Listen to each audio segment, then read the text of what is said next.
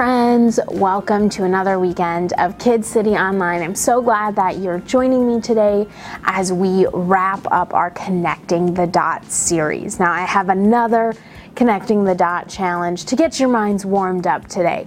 So, check out the picture on the screen and see if you can connect the dots in your mind to figure out what picture it's making. Okay, here is the first one.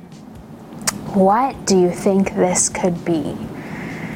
Can you connect all the dots and figure out?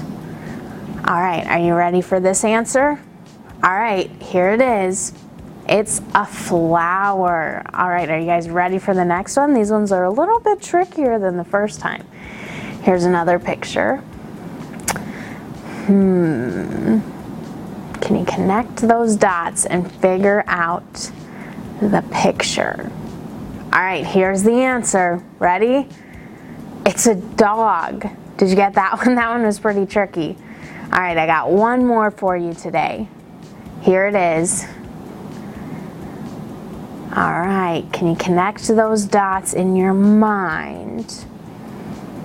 All right, here's the answer. Are you ready for it? It's a light bulb. How did you guys do on those? Those are a little bit trickier than the times we've had, the ones we've had before. But I'm sure your minds are warmed up and ready to dive in. So, in this series, we've been learning some awesome truths about God, right? So, the first week we talked about how God sees clearly yesterday, today, and forever. Then we talked about God's plans will happen.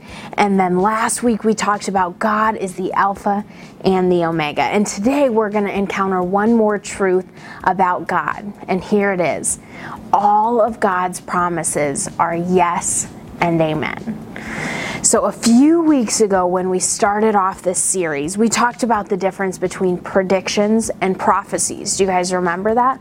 A prediction is something that we guess might happen in the future, whereas a prophecy is knowledge about what will happen in the future.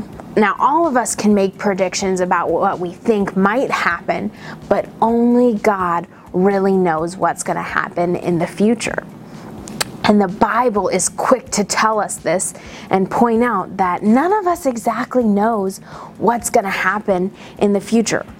So if I make a promise about something that I'm going to do, it's just a prediction because sometimes people make promises that maybe they really intend to keep, but something happens and they can't, or maybe they just decide they don't want to keep the promise.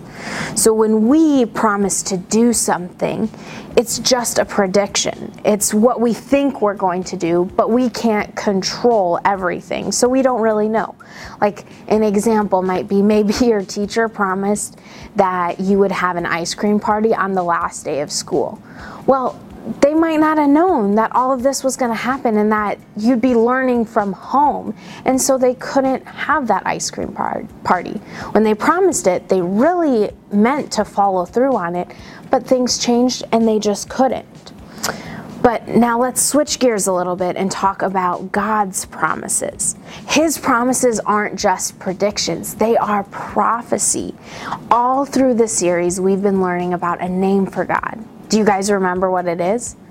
It's El Olam, which means everlasting God. And God is different than you and me, right? Because we can't see the past or the future super clearly. We might know some things, but God sees all of it in perfect clarity. He's the Alpha, so nothing is before him, and He's the Omega, and so nothing is after him. He's the first and the very last. And so when God makes a promise, it's not just a guess about what might happen, but it's knowledge about what will happen because He knows it all. So let's talk a little bit about some of God's promises. Now, this book, the Bible, is full of God's promises. And God's promises are so, so valuable. And so I want to list off just a few of God's promises. We could go on and on and on about all the promises He makes, but I want to highlight just a few. So the first one is that we get to see God. One promise from God is that we'll get to see Him. And I just love that.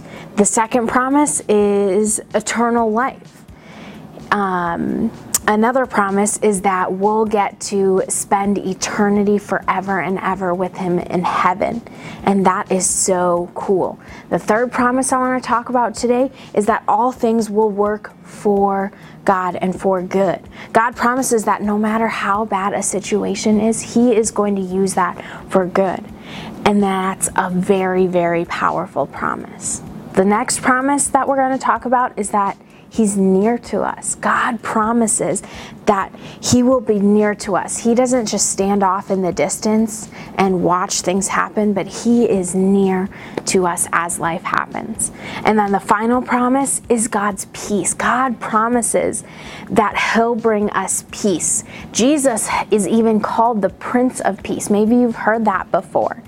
Now, these are all really great promises, and there's so many more. Like I said, we could go on and on about all of the promises that God makes. And we have to remember again that these aren't just predictions about what God's going to do and what He's going to give, but they are prophecies. They will happen. Now, I'm going to ask you guys an important question, okay? Who are God's promises for? These promises that I just listed who are they for? Now, you might think everybody, but the Bible actually tells us something different. Now, you might think, whoa, that's crazy. Like, what are you talking about? But I want us to dig into this a little bit deeper. So, we're going to start looking at some verses in the Bible about these promises that I just listed.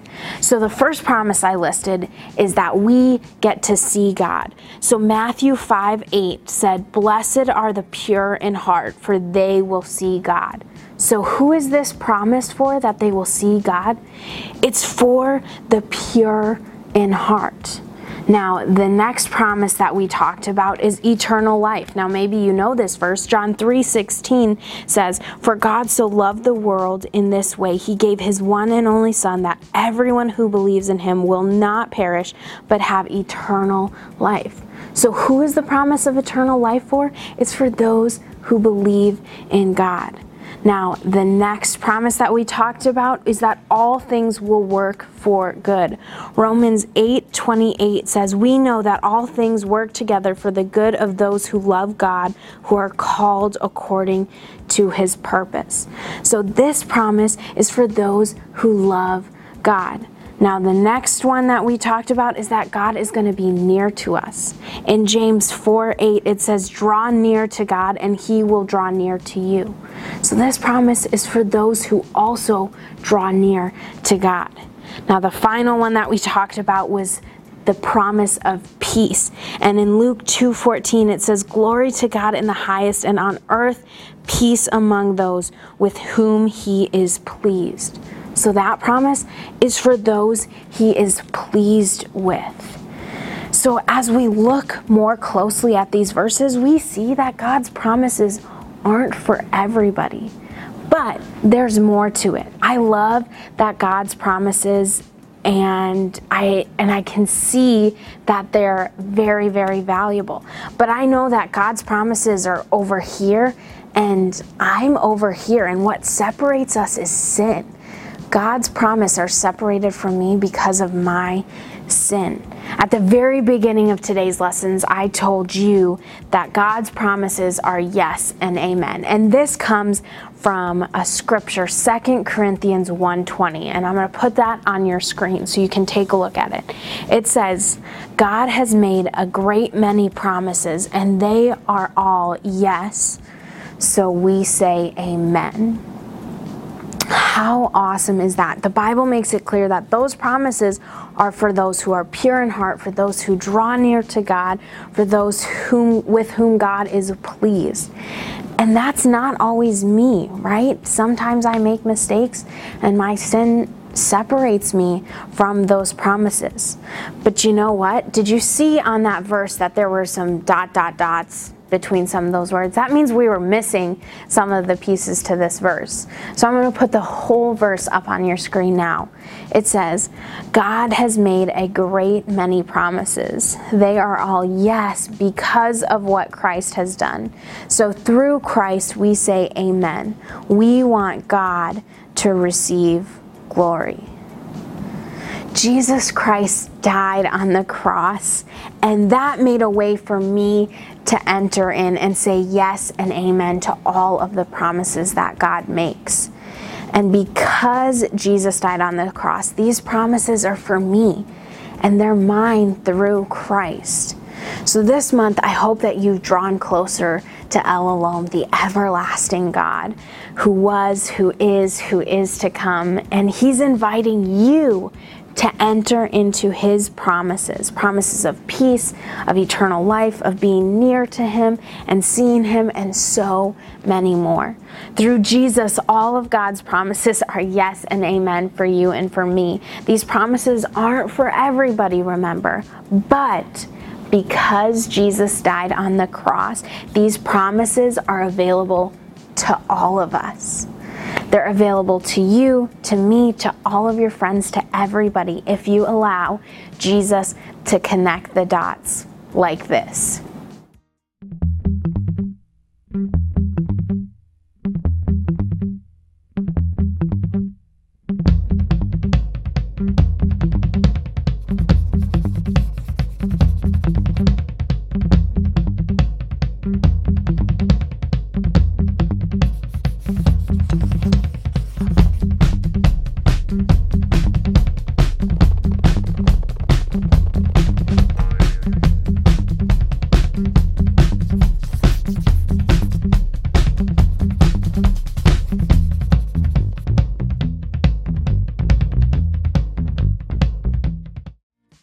Guys, thanks so much for joining me. I really hope that you were able to connect some dots in this series and learn about the everlasting God, His incredible promises for us. And I just can't wait for next week as we dive into a new series. So we'll see you next time.